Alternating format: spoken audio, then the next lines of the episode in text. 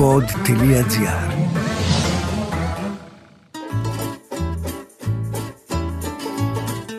Αμπελοφιλοσοφίες στο κτήμα Γεροβασιλείου. Ο καθηγητής πολιτικής φιλοσοφίας στο Αριστοτέλειο Πανεπιστήμιο Θεσσαλονίκης, Νικόλας Σεβαστάκης, ανέλησε στην ομιλία του στο κτήμα Γεροβασιλείου τις παλαιές και νέες διαμάχες αξιών που συνιστούν τις ταυτότητες και τον τρόπο ζωής στις φιλελεύθερες δημοκρατίες. Εκτός της ακαδημαϊκής του παρουσίας, ο κύριος Σεβαστάκης έχει εκδώσει συλλογές διηγημάτων, δοκίμια και μυθιστορήματα. Το τελευταίο του βιβλίο, «Ταξίδι στο άγνωστο, φιλελεύθερη δημοκρατία και κρίση πολιτισμού», κυκλοφορεί από τις εκδόσεις «Στερέωμα». Ευχαριστώ πάρα πολύ ε, το κτήμα Γεροβασιλείου για την πρόσκληση πολύ τιμητική και μεγάλη χαρά που έρχομαι και στον υπέροχο αυτό χώρο αλλά και που συναντώ ανθρώπους έξω από το στενό οικοσύστημα του Πανεπιστημίου έτσι, της Πανεπιστημιακής αίθουσας ε, που είναι πάντα μια πηγή χαράς για μένα έτσι, αυτό το άνοιγμα στην κοινωνία ε, και που θα έχει και κάποια συνομιλία, κάποιο διάλογο. Λοιπόν, ε, το θέμα που διάλεξα να αναπτύξω σήμερα και που νομίζω ότι όλους και όλες κάπως μας απασχολεί ακόμα και σε προσωπική βάση και όχι μόνο στη βάση ενός στοχασμού, ενός προβληματισμού είναι αυτό το θέμα των ταυτοτήτων. Ε, τις σύγχρονες ταυτότητες, η διαμάχη των ταυτοτήτων, ε, η διαμάχη δηλαδή ιδεών και αξιών και γενεών, έτσι, ένα θέμα που έχει κάποιες δεκαετίες αυτή η διαμάχη των γενεών, αλλά που έχει αλλάξει πολύ από την, ε, από την εποχή του 60 ή του 70 στη σημερινή συνθήκη, όπως έχουν αλλάξει και πάρα πολλά άλλα πράγματα που θα προσπαθήσω στο χρόνο που ε, δεν θα σας ε, κουράσει να τα αναπτύξω. Ε, ξεκινάω με, κάνω μια αναδρομή αναγκαστικά να, να, να θυμηθούμε ε, ποιο ήταν το βασικό πρόβλημα της νεωτερικότητας, των νεότερων χρόνων, της νεότερης δύσης. Ε, τουλάχιστον το βασικό πρόβλημα, έτσι όπως θέλω να το ξεχωρίσω εδώ, ήταν αυτή η σχέση, η αναλογία στην ουσία, ανάμεσα στην τάξη και την ελευθερία, ανάμεσα στην ενότητα και στις διαφορές, ανάμεσα στην ομοιογένεια και στην ποικιλία, ανάμεσα στη στάση και στην κίνηση, ανάμεσα τελικά στη ρήξη και στην παράδοση. Ε, αυτά είναι δίπολα, έτσι, που περίπου λένε το ίδιο πράγμα. Ε, πόση, πόση δυναμική, πόση κίνηση μπορούμε να βάλουμε στα πράγματα είτε στην οικονομία, είτε στην πολιτική, είτε στην κοινωνική ζωή, ώστε να διατηρείται ένα συμβολικό πλαίσιο, να διατηρείται μια συνοχή, να μην ε, αποδιαρθρωθεί η κοινωνία. Να μην οδηγηθεί επίσης σε εμφυλίους κάθε λογής, θρησκευτικούς, πολιτισμικούς, πολιτικούς. Αυτό ήταν ένα βασικό πρόβλημα της νεωτερικότητας και γιατί ήταν βασικό πρόβλημα, γιατί στη Δύση υπήρξε ένα τεράστιο τραύμα που ήταν οι θρησκευτικοί πόλεμοι που κράτησαν 100 χρόνια. Ε, οι πόλεμοι μεταξύ προτεσταντών και καθολικών στις κάτω χώρες, στη Γερμανία, στη Βοημία, στη Γαλλία, οι σφαγές αυτές ε, από το 1500-1600 και για πάρα πολύ καιρό. Ε, αυτή λοιπόν η θρησκευτική αναστάτωση έδωσε την εξής, γέννησε ένα σοκ. Ε, γέννησε ένα σοκ γιατί, γιατί έπρεπε μετά να σκεφτεί κάποιος πώς μπορεί μια νεωτερική κοινωνία, μια νέα κοινωνία να μπορέσει να βρει μια σχετική σταθερότητα ούτως ώστε να αναπτυχθεί το εμπόριο, να αναπτυχθεί ας πούμε αυτό που λέμε αργότερα ο καπιταλισμός, ε, να αναπτυχθεί ας πούμε η κοινωνία των πολιτών. Αν οι θρησκευτικές διαμάχες που ήταν διαμάχες κατά κάποιο τρόπο ιδεών, φιλοσοφικές διαμάχες, κοσμοθεωρητικές, δεν εξουδετερώνονταν κάπως δεν ησύχαζαν, δεν θα μπορούσε να δημιουργηθεί η νεωτερική αστική κοινωνία. Ω αυτό που έλεγε ο Άνταμ Σμιθ, commercial society, εμπορική κοινωνία. Ας πούμε. Ε, κοινωνία δηλαδή που ρυθμίζει τα πάθη και τα συμφέροντα των ανθρώπων. Αυτό σημαίνει εμπορική κοινωνία. Και τα πάθη και τα συμφέροντα.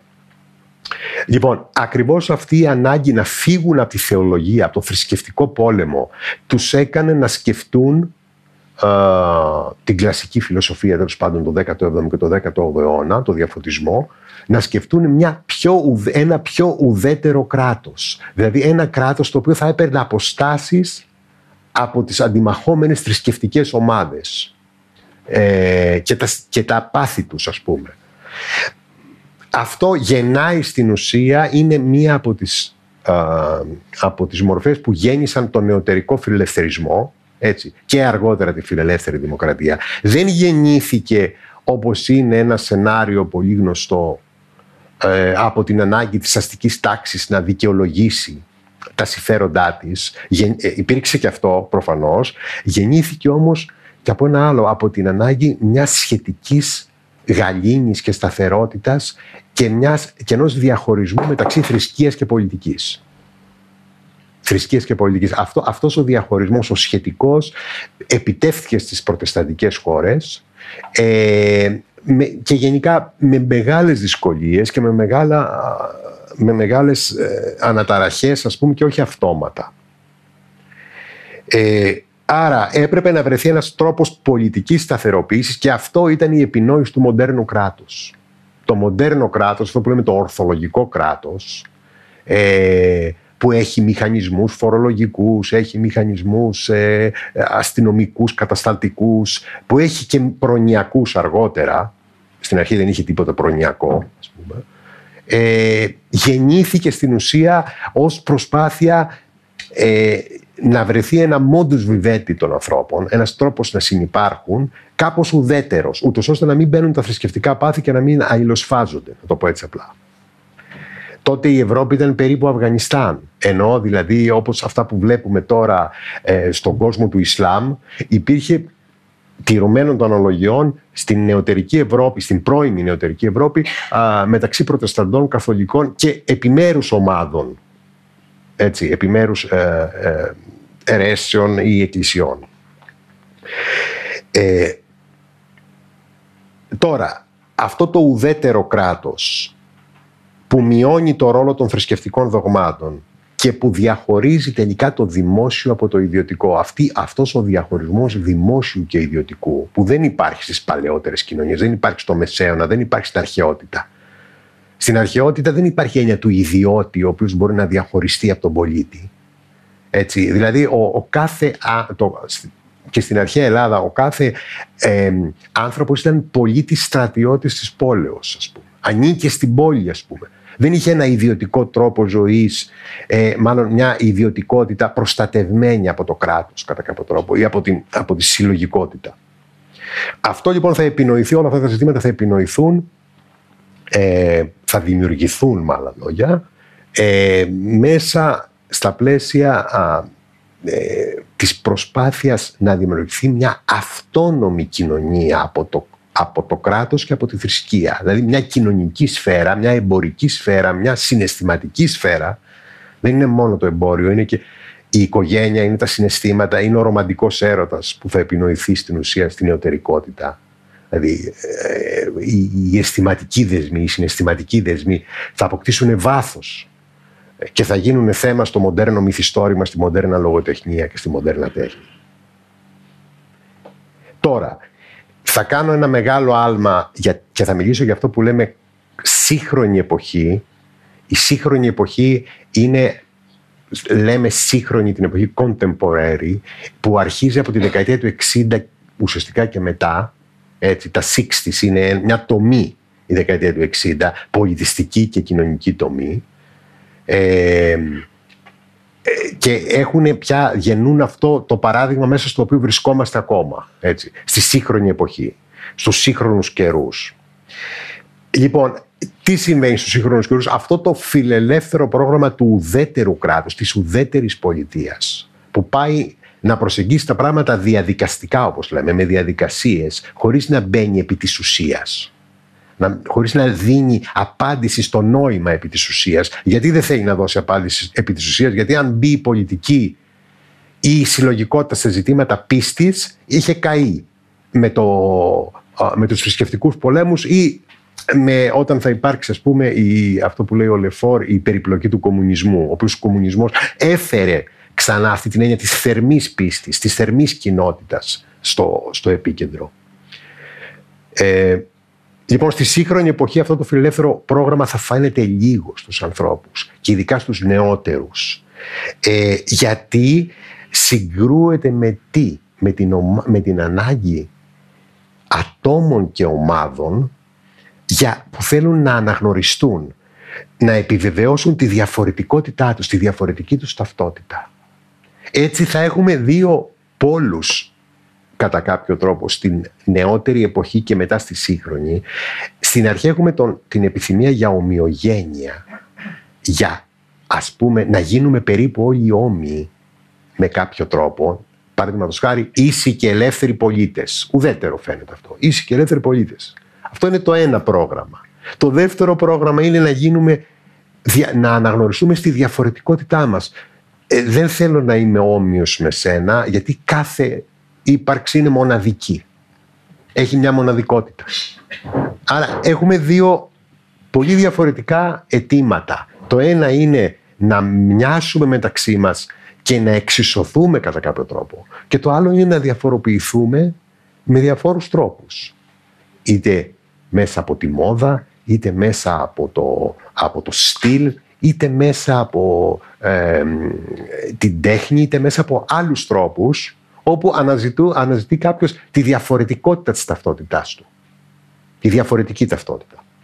Άλλη μια πολύ σοβαρή σύγκρουση, λοιπόν, και στη, νεό, στη σύγχρονη εποχή, σε αυτό που πολλές φορές χαρακτηρίστηκε με τα μοντέρνα, έτσι, ε, ένας χαρακτηρισμός που είχε μια ισχύ στα χρόνια τα δικά μου, δηλαδή στα, στη δεκαετία του 80 και του 90 ας πούμε, έτσι, και γίνει και λίγο μόδα. Ε, έχει μια αλήθεια όμως. Μπορεί να ήταν λίγο μόδα και να... Ε, και λίγο μέσα στην pop κουλτούρα να θεωρούνταν η λέξη μεταμοντέρνο, αλλά έχει μια αλήθεια ότι ε, δίνεται πια σημασία, πάμε στη διαφορά, πάμε στη διαφοροποίηση και πάμε που στον κατακαιρματισμό, στη διαίρεση. Στην, σε μία άλλου τύπου διαίρεση όμως από αυτή που υπήρχε πριν. Έτσι ε, μπορούμε να κάνουμε ένα, σχημα, ένα σχηματάκι, είναι αρκετά, αυτό που λέω σχήμα είναι, έτσι, δηλαδή δεν, στην πραγματικότητα είναι πιο πολύπλοκα τα πράγματα, θα προσπαθήσω να, να, να μην είμαι πολύπλοκος. Ε, για να πω πώς αλλάζουν οι διαιρέσεις. Ο τρόπος των διαιρέσεων αλλάζει.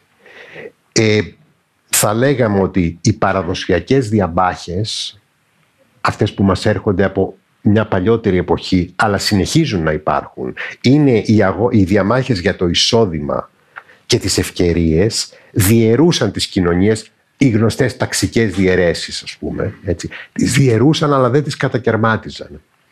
Και θα εξηγήσω με παράδειγμα αργότερα τι εννοώ.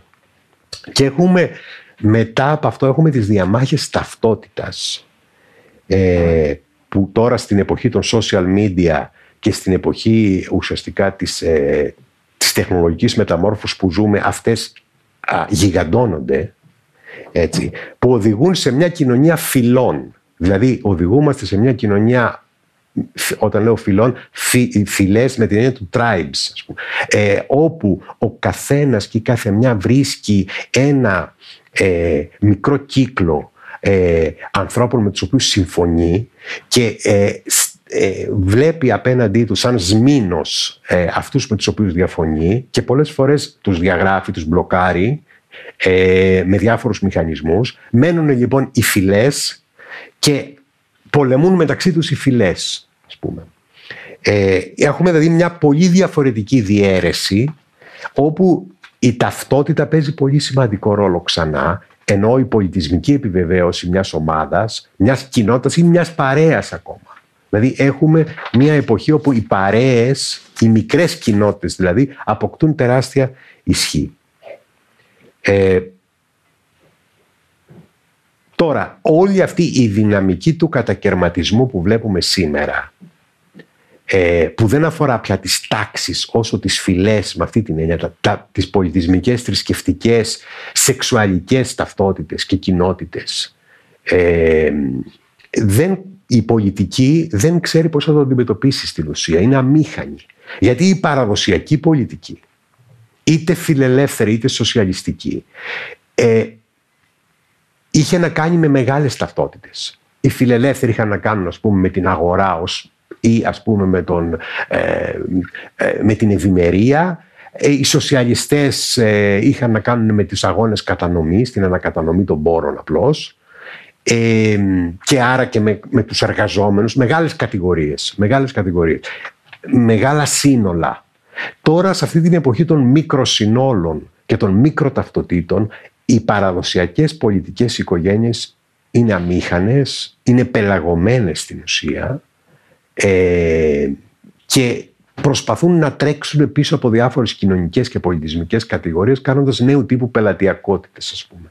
Ε, στη Γαλλία, ας πούμε, να σας πω ένα παράδειγμα, ε, οι σοσιαλιστές όσοι έχουν μείνει ή τέλος πάντων η αριστερά κάνει ένα νεοπελατειακό δίκτυο με το πολιτικό Ισλάμ, ας πούμε στις γειτονιές, ε, προσπαθεί δηλαδή να χτίσει ε, εκλογικές συμμαχίες με, το, με τον κόσμο των προαστίων, ε, όχι πια τόσο σε κοινωνική βάση, αλλά σε βάση θρησκευτική ή και πολιτισμική, η οποία έχει αυξηθεί πάρα πολύ. Δηλαδή οι λαϊκές συνοικίες δεν είναι πια οι συνοικίες μόνο των φτωχών στρωμάτων, είναι και οι συνοικίες ας πούμε όπου οι αδελφοί μουσουλμάνοι ή οι σαλαφιστές ή άλλα δίκτυα ας πούμε έχουν πια αποκτήσει οργανωτικές και πολιτισμικές ρίζες και παίζουν πολιτικό ρόλο και παίζουν πολιτικό ρόλο σε μια σειρά από χώρες και στη Βρετανία και στην ε, ε, Γερμανία βέβαια και στη Γαλλία. Είναι καινούργια ζητήματα αυτά και η, βαργή, η κάπως αργόστροφη παλιάσκοπης πολιτική και θεσμική μηχανισμοί οι οποίοι είναι φτιαγμένοι από baby boomer ή από τη γενιά τη δικιά μου που είναι οριακή ας πούμε, δηλαδή από ανθρώπους γεννημένους από το 45 μέχρι το 70 το πολύ έτσι. Ε, δεν μπορούν να συνομιλήσουν εύκολα με αυτές τις πραγματικότητες και με αυτούς τους κατακαιρματισμούς. Αυτό είναι μια από τις αιτίες για αυτό που βλέπουμε σήμερα που είναι μια νέου τύπου δυσφορία. Χρησιμοποιώ τον όρο δυσφορία ε, τον οποίο χρησιμοποίησε για ο Φρόιντ στο περίφημο κείμενό του «Η δυσφορία στον πολιτισμό». Έτσι ε, ο πατέρας της ψυχανάλυσης, έτσι. Στα γαλλικά είναι το μαλέζ, ε, μαλέζ la modernité, δυσφορία μέσα στην ιωτερικότητα, ας πούμε, μέσα στον πολιτισμό. Δεν είναι η αγανάκτηση, είναι κάτι βαθύτερο. Η αγανάκτηση είναι πολλές φορές επιφανειακό, ο θυμός, η δυσφορία είναι ένα βαθύτερο αίσθημα, ας πούμε, κοινωνιών ή ομάδων της κοινωνίας που νιώθουν ότι δεν αντιπροσωπεύονται ή που νιώθουν ε, ότι ξεπέφτουν, ότι χάνουν συμβολικό κύρος σε σχέση με μια παλιότερη περίοδο. Αλλά και υλικές ευκαιρίες και εισοδήματα ε, δεν είναι μόνο συμβολικό, είναι και υλικό. Έτσι. Εδώ το κλειδί είναι η μεσαία τάξη. Έτσι. Οι μεσαίες τάξεις το λέμε στον πληθυντικό πολλές φορές. Ε, υπάρχει ένα θέμα συρρήκνωσης και μετασχηματισμού των μεσαίων τάξεων τα τελευταία χρόνια, τα χρόνια των αλλεπάλληλων κρίσεων.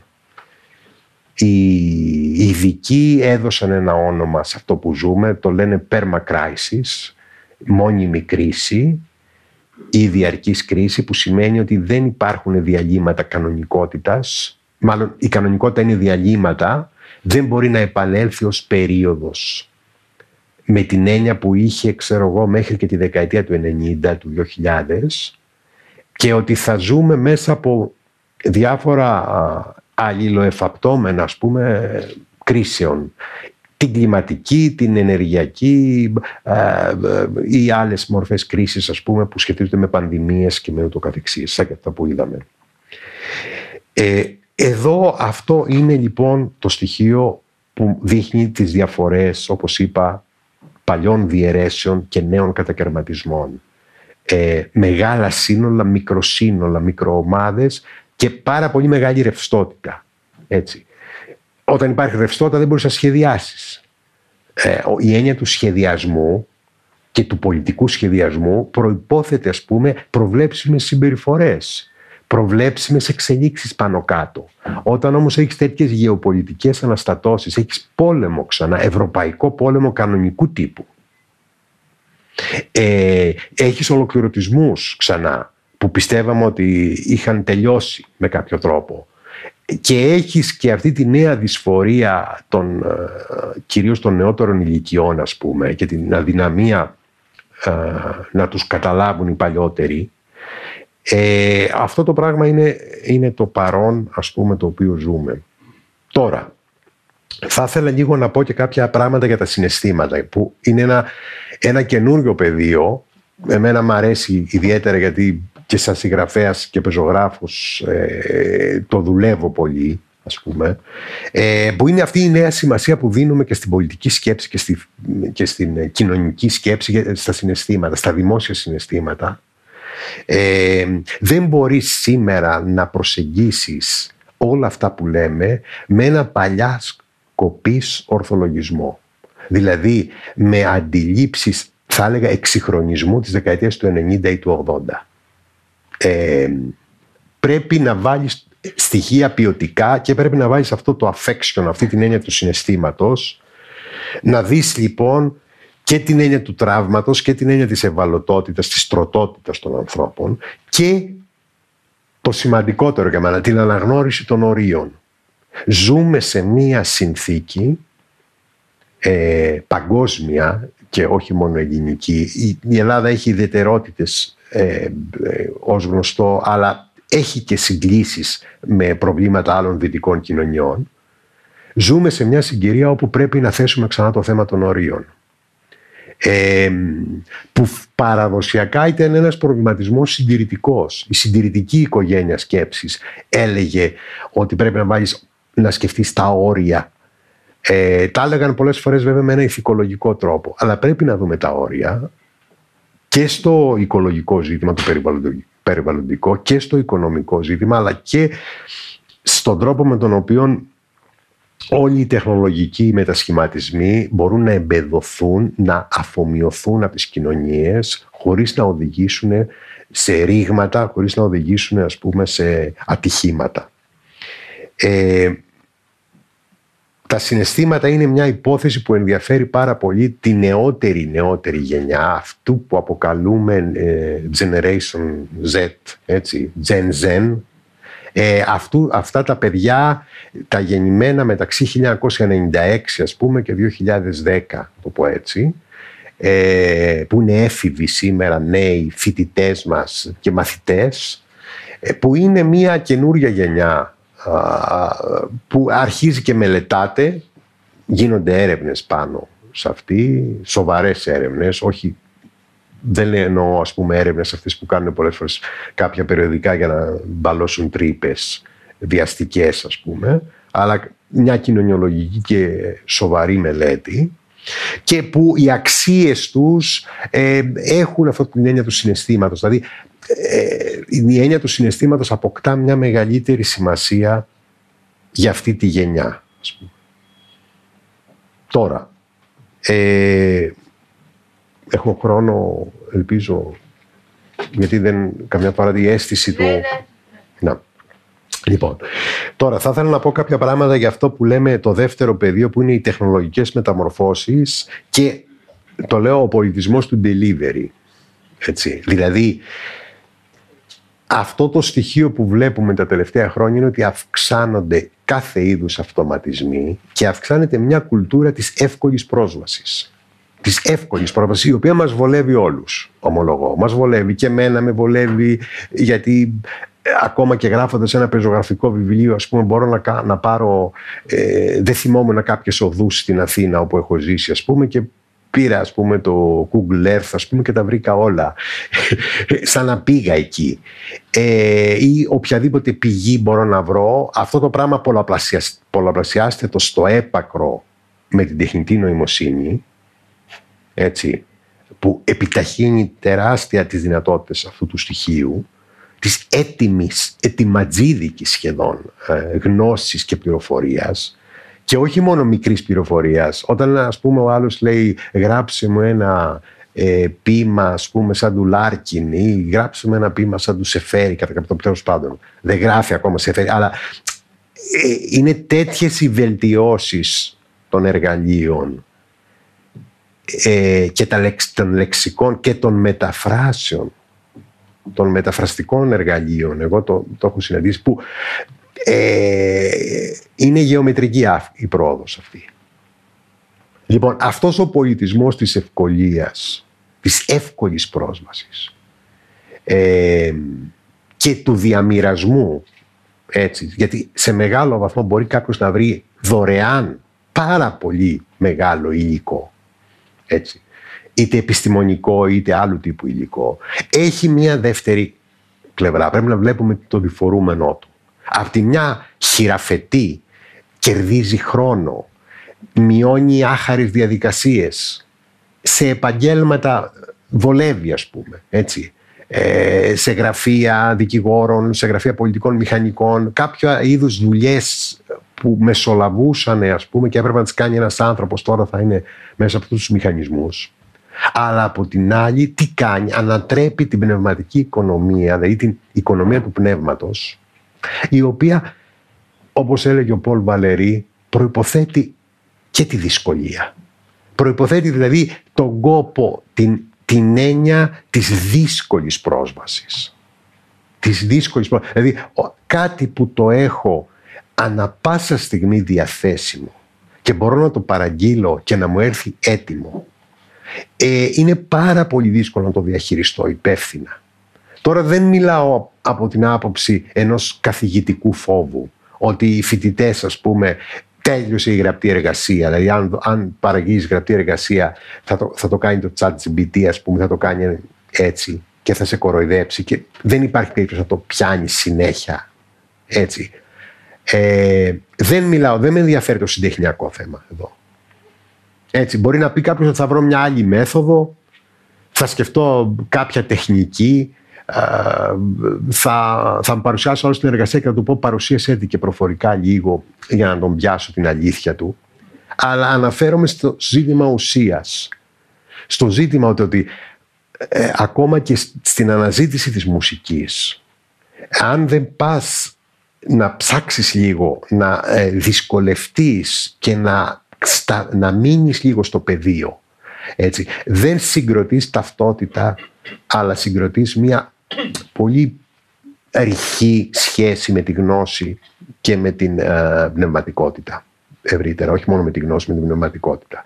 Αυτό είναι ένα ερώτημα που για μένα είναι οντολογικό, είναι ηθικό και έχει σημασία. Δεν είναι αυτό που θα μπορούσε να πει κάποιος μια αμφισβήτηση των δυνατοτήτων και των πάρα πολύ αγαθών πραγμάτων που προσφέρει η τεχνολογική επανάσταση, αλλά υπάρχει ένα θέμα. Και υπάρχει και ένα δεύτερο θέμα που είναι το θέμα του πολιτικού ελέγχου, του ελέγχου γενικά διαφόρων διαδικασιών που αυτονομούνται, ε, αυτονομούνται σαν μορφές εξουσίας και μορφές καθοδήγησης του πλήθους ε, μέσα από τους αλγοριθμούς και μιλάμε για αλγοριθμική διακυβέρνηση, για, μιλάμε για α, μορφές ας πούμε που η αντιπροσώπευση και η λογοδοσία των κυβερνώντων έτσι, θα γίνει όλο και πιο δύσκολη. Θα σου λέει ο άλλος δεν είναι δικό μου ας πούμε στην ουσία, είναι μια τεχνική κοινωνική, μια διοικητική τεχνολογία ας πούμε η οποία παράγεται από τους αλγόριθμους της διακυβέρνησης.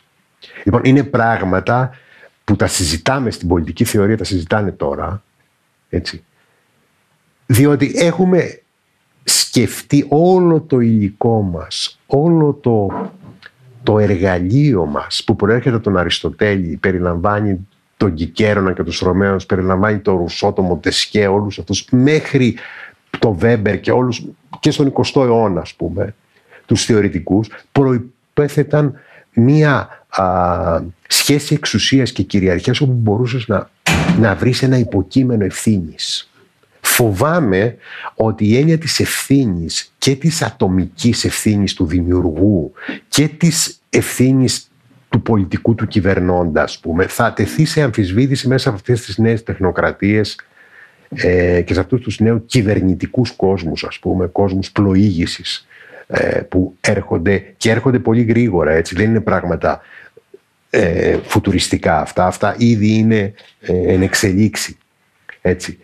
Άρα και από την πλευρά του ενός αντικειμένου μου, να το πω έτσι, ας πούμε του πολιτικού στοχασμού, της πολιτικής θεωρίας, έχουμε ζητήματα δημοκρατίας, λογοδοσίας, ευθύνης και ρόλου του κράτους και των δημόσιων εξουσιών γενικά, όχι του κράτους μόνο.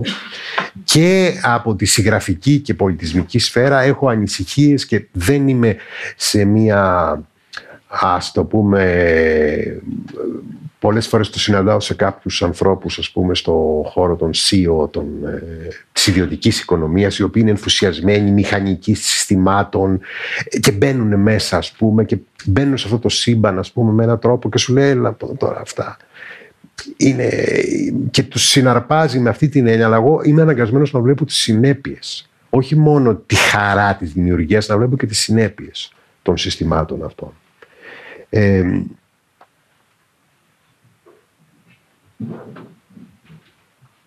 λοιπόν, τι θα πει κάποιος κάνεις μια περιγραφή ζητημάτων. Έχουμε όχι πρόταση, αλλά έχουμε ένα οδοδείκτη. Πώς λέγανε.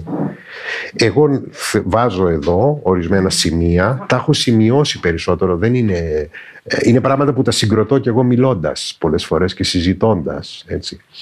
Ε, που είναι η ανάγκη που έχουμε σήμερα για στρατηγικούς προσανατολισμούς στην πολιτική και στην κοινωνική σκέψη. Δεν χρειαζόμαστε μόνο μικροδιαχείριση, χρειαζόμαστε στρατηγικούς προσανατολισμούς απέναντι στους νέους κινδύνους και τους γεωπολιτικούς και τον ολοκληρωτισμό των νέων, ας πούμε, των αναθεωρητικών δυνάμεων ε, που θέλουν ας πούμε, να αναθεωρήσουν και να επιτεθούν στη φιλελεύθερη δημοκρατία από έξω, αλλά και τους εσωτερικούς κινδύνους της φιλελεύθερης δημοκρατίας. Έτσι. Γιατί η φιλελεύθερη δημοκρατία απειλείται ας πούμε, να καταστεί παροχημένη μια γεροντίστικη γλώσσα θεσμών ε, απέναντι σε όλες αυτές τις εξελίξεις στο εσωτερικό της και από την άλλη ε, αδύναμη απέναντι σε εξωτερικούς εχθρούς ας πούμε οι οποίοι ε, μιλάνε τη γλώσσα της ομοίης ισχύω. Ε, λοιπόν, ανάγκη για στρατηγικούς προσανατολισμούς, ανάγκη για μια νέα κοινωνική ηθική της δημοκρατίας. Δηλαδή, η δημοκρατία δεν είναι μόνο πολιτικό καθεστώς, πολιτική μορφή. Χρειάζεται ένα συλλογικό ήθος, χρειάζεται μορφές πολιτικής αφύπνισης. Ε, αυτό που λέμε η ρεπουμπλικανική παράδοση ε, στη Γαλλία και αλλού, έτσι που δίνει μεγάλη σημασία ας πούμε, στην κοινωνική, στα κοινωνικά θεμέλια της δημοκρατίας και υπεράσπιση μιας πλουραλιστικής κριτικής σοφίας, δηλαδή όχι ενός δόγματος, αλλά ενός, μιας πλουραλιστικής κριτικής σοφίας όπου η Δύση, γιατί μιλάμε για τη Δύση, διορθώνει αδικίες και δικές της στρεβέ, στρεβλές πλευρές του παρελθόντος, της παραδοσιακής της ταυτότητας, το ρατσισμό, ε, τις απειλιοκρατικές της ας πούμε εσχρότητες και όλες αυτές αλλά επιμένει ενώ διορθώνει και ε, κρίνει και τον εαυτό της, ας πούμε, επιμένει στην ιδέα της κοινωνικής ελευθερίας και της αξιοπρέπειας των ατόμων, των προσώπων, που είναι, ε, είναι βασικό της στοιχείο, πυρηνικό στοιχείο, έτσι. Ε, δηλαδή η έννοια της ατομικότητας, η έννοια του προσώπου ως ατόμου, έτσι, ε, αλλά και ως προσώπου, δηλαδή ως α, ανθρώπου που συνομιλεί με τον άλλον, έτσι, που δεν είναι περίκλειστος. Ε, τέλος, θα ήθελα να πω κάποια πράγματα για τη ρευστότητα και την ανασφάλεια.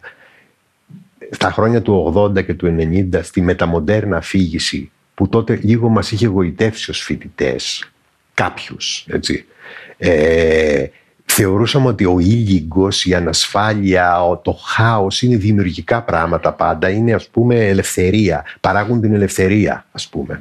Άρα λέγαμε να φύγουμε από την έννοια των θεμελίων, των παραδοσιακών θεμελίων και να μπούμε σε αυτό το αρχιπέλαγο των Μητροπόλεων, των μεγάλων πόλεων του ε, και να ξεχάσουμε. Να ξεχάσουμε ας πούμε τις ρίζες, να ξεχάσουμε ταυτότητες ας πούμε. Είναι απελευθερωτικό αυτό που ζούμε. Έτσι, ακόμα και με την κατανάλωση, ακόμα και με την ε, έκρηξη της κατανάλωσης τότε, έτσι, της ευημερίας. Αυτό το πράγμα όμως και οικολογικά και ανθρωπολογικά και από ηθική άποψη ε, χτύπησε στον τοίχο, έτσι, αποδείχτηκε ότι δεν ήταν, ήταν κάτι ας πούμε μια αυταπάτη, γι' αυτό μιλάω για τα όρια, ε, και πρέπει να να, να δούμε ας πούμε ότι και η ρευστότητα και η ανασφάλεια μπορεί να βγάλει νέους, α, νέες μορφές βίας έτσι, όπως είχε βγάλει όπως είχαν βγάλει βία οι βεβαιότητες και οι δογματισμοί του παρελθόντος οι θεολογίες του παρελθόντος έτσι βγάζει, βγάζουν νέες μορφές βίας και η, και η κακοπιστία και ο, ο μηδενισμός και το να μην πιστεύεις σε τίποτα ή και το να, α, το να έχεις μια χαοτική ρευστότητα ας πούμε. Έτσι. Και από, από όλες τις πλευρές μπορεί να βγει μια μορφή βίας, αναξιοπρέπειας και βαρβαρότητας. Ε,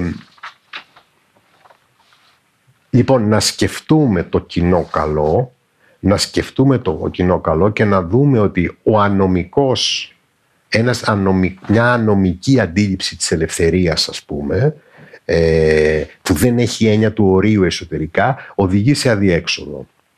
Ε, και όχι μόνο οδηγεί σε αδιέξοδο, αλλά ε, εκεί πατάει ο αυταρχικός αντιφιλελεύθερος κόσμος ας πούμε και σου λέει κοιτάξτε η Δύση είναι αυτή ξέρω εγώ που έχει βυθιστεί στην πορνογραφία ας πούμε ή έχει βυθιστεί σε άλλες μορφές ας πούμε τοξικής ελευθεριότητας ας πούμε και άρα ερχόμαστε εμείς να πουλήσουμε ηθική.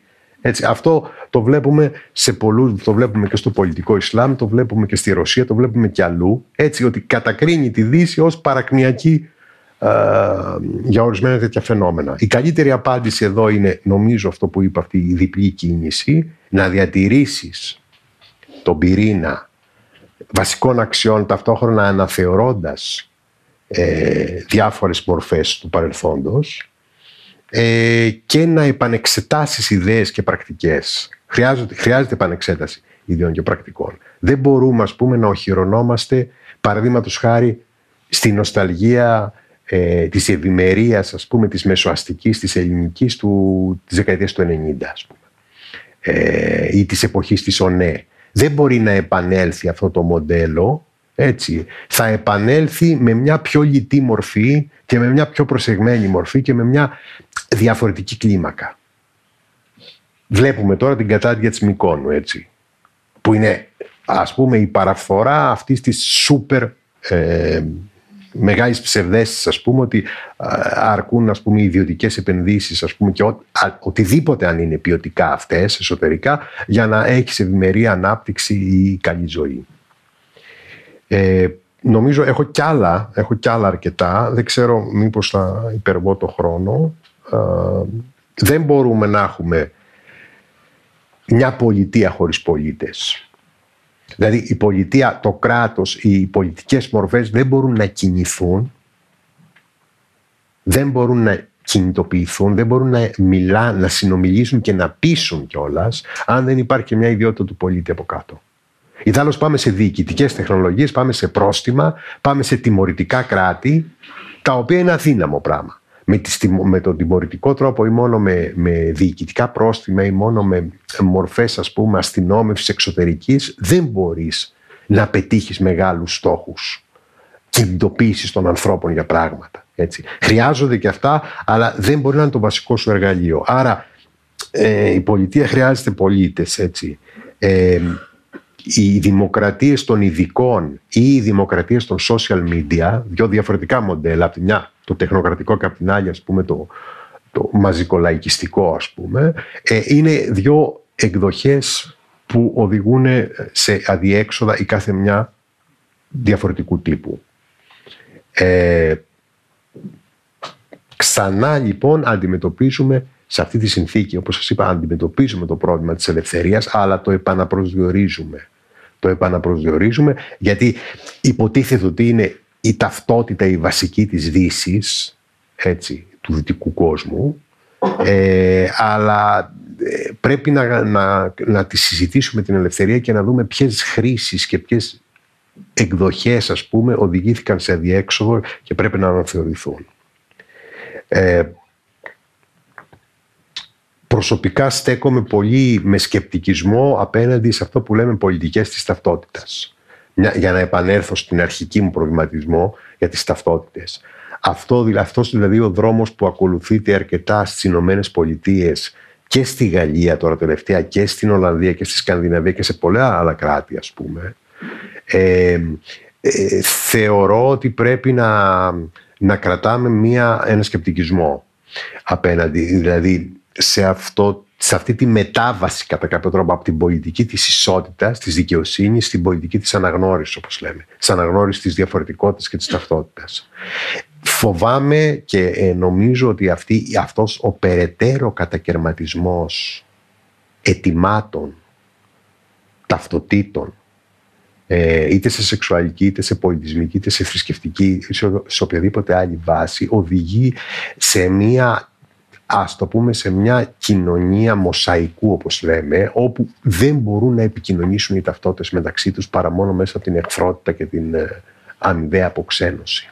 Χρειαζόμαστε μια νέα πολιτική κοινότητα, μια νέα αίσθηση συνοχής πολιτικής και κοινωνικής συνοχής η οποία όμως προϋποθέτει, έχει δυσκολίες έτσι.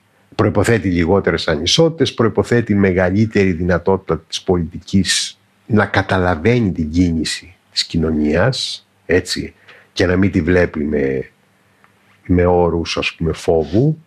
Ε, και έχει και άλλες προϋποθέσεις, αλλά χωρίς μία πολιτική κοινότητα που να σε δεσμεύει κάπως, να, να έχει ένα δεσμευτικό νόημα, ας πούμε, και να αναγνωρίζεσαι σε αυτή, θα πάμε στη, είτε στα εγώ, είτε στις μικροομάδες και στις φυλές ο καθένας. Ο καθένας θα οχυρωθεί στη φυλή του και ή στο, μορικό, στο μοριακό του συμφέρον, ας πούμε.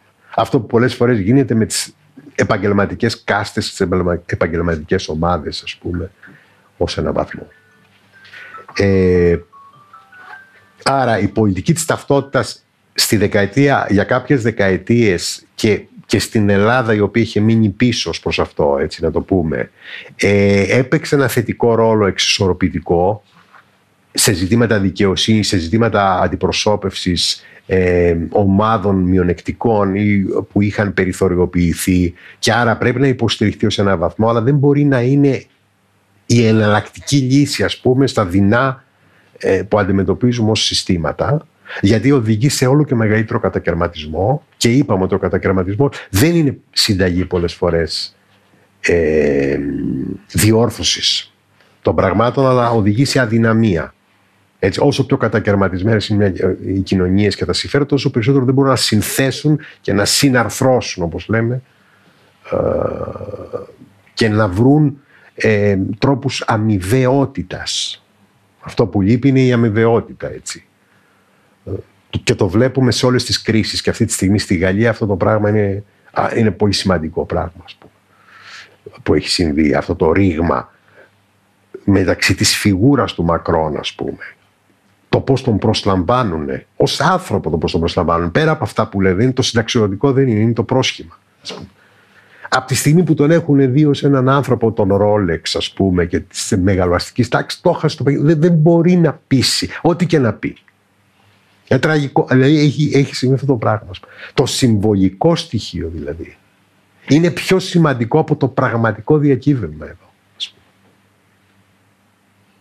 Και θα πει κάποιος γιατί στη Γαλλία, γιατί η Γαλλία έχει αυτή την εξισωτική παράδοση. Έχει αυτή την παράδοση, την εγκαλιταρίσμα. Το, το ρεπουμπλικανικό εξισωτισμό. Όταν έρχεται λοιπόν κάποιος και θυμίζει λίγο μοναρχία, είναι μια φιγούρα κάπως μοναρχική και δεν έχει και κόμμα. Δεν έχει παράταξη πραγματική, αλλά έχει ένα κόμμα τύπου ποτάμι, ας πούμε. Ε, δεν μπορεί να ακουστεί. Δεν έχει χώρο να ακουστεί. Και αυτό, αλλά προσέξτε το, αυτό το λέω ως παράδειγμα για να θεωρώ ότι είναι ένας κίνδυνος που υπάρχει γενικά στην Ευρώπη αυτή τη στιγμή. Έτσι, αυτό το, αυτή η αποκοπή των ελίτ από τη μεσαία και τη λαϊκή τάξη και από τη μεσαία, ας πούμε, και το οποίο οδηγεί σε μπλοκάρισμα, έτσι. Δηλαδή θα οδηγεί, οδηγεί σε μπλοκάρισμα ε, και σε αδράνεια και σε τεράστια προβλήματα συγκρούσεων, ας πούμε, και θα το βλέπουν και στη Γερμανία τώρα και σε μια σειρά χώρες. Ε, κλείνοντας, θέλω να πω το εξής. Ε, ξέχασα, ναι. Λοιπόν, ναι. Θέλω να πω το εξής, ότι η, η, πορεία αυτή προσπάθησα σχηματικά να τη δώσω από την, ε, από την νεωτερικότητα, θρησκευτικούς πολέμους και την ανάγκη ένα, ενός ουδέτερου κράτους στις ταυτότητες, στην ανάγκη της αναγνώρισης και στα παραπροϊόντα, στους κινδύνους που έχει γεννήσει αυτή η εποχή των διαφορών, έτσι, ε, πρέπει να μας κάνει να είμαστε διπλά προσεκτικοί και κυρίως στο πεδίο το, του δημόσιου λόγου. Εγώ το ασκώ, ας πούμε, είμαι από το 2015 στο, στο Facebook, ας πούμε, το οποίο είναι ένα ενήλικο και σχεδόν γεροντικό πια μέσο, το Facebook, ας πούμε. Δηλαδή είναι μεγάλων ηλικιών, ας πούμε. Ε, η κόρη μου με κοροϊδεύει που είναι 17 χρονών, ας πούμε. Δηλαδή δεν, δεν, δεν είναι το, το κοινωνικό μέσο των, της γενιάς αυτής για την οποία μίλησα λίγο. Ε, αλλά θέλει πάρα πολύ προσοχή. Γιατί ο τρόπος με τον οποίο τα πάθη και η ανάγκη της έκφρασης, το εκφραστικό, ο εκφραστικός ατομικισμός όπως λέμε, δηλαδή της αυτοέκφρασης, ε, σε οδηγεί σε πολιτικές τοποθετήσεις και σε οδηγεί σε σμήνη και σε αυτό που λέμε εχθροπάθεια, έτσι, σε ένα μηχανισμό εχθροπάθειας.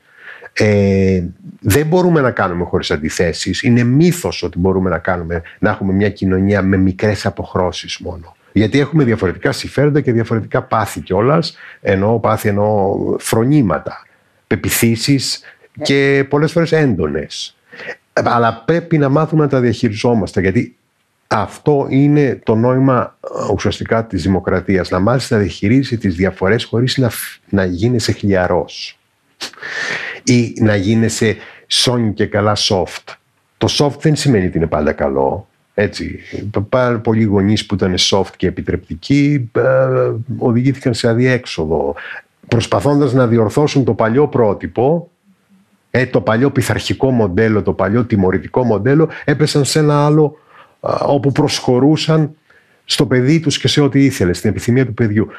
Ε, έχει τεράστια μου σημασία να έχεις επίγνωση του προβλήματος αυτό και να προσπαθείς να το δουλέψεις ας πούμε και να το διαχειριστείς ε, όπως σας είπα με την έννοια του ορίου. Του ορίου. Αυτό τουλάχιστον εγώ προσπαθώ και παιδαγωγικά και διδάσκοντας ας πούμε προσπαθώ αυτό να ακούω χωρίς να προσχωρώ και χωρίς να κολακεύω ταυτόχρονα. Να ακούσει δηλαδή αυτό που θα σου πει ο νέος άνθρωπος ας πούμε. Δεν σημαίνει ότι πρέπει να προσχωρήσει και να, να πεις ότι οι νέοι έχουν πάντα δίκιο όπως έγραψε μια φίλη μου 70 χρονών, τα νιάτα. Της λέω αυτό το πράγμα. Λέω είναι η ιδεολογία ε, καθαρά του τον προσβάλλεις. Προσχωρώντας σε ό,τι λέει. Ε, γιατί 18 χρόνια ήταν και οι νεοναζιστικές ομάδες ας πούμε και οι ομάδες ένοπλης βίας ας πούμε στην Ιταλία του 70 ας πούμε ε, ήταν 20 χρόνια ας πούμε και σημαίνει ότι νέοι πάντα έτσι αλλά χρειάζεται ένας τρόπος να, να, να ακούσουμε και να καταλάβουμε την αλλαγή εποχής. Και είναι πάρα πολύ δύσκολο. Έτσι. Από ένα σημείο και πέρα είναι πολύ δύσκολο αυτό. Γιατί μας ξεβολεύει και εμάς, ας πούμε. Λοιπόν, αυτά και σας ευχαριστώ και περιμένω αν υπάρχει κάποια...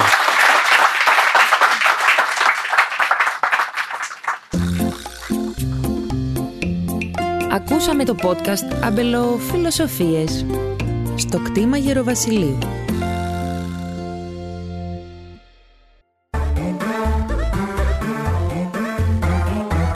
Pod.gr. Το καλό να ακούγεται.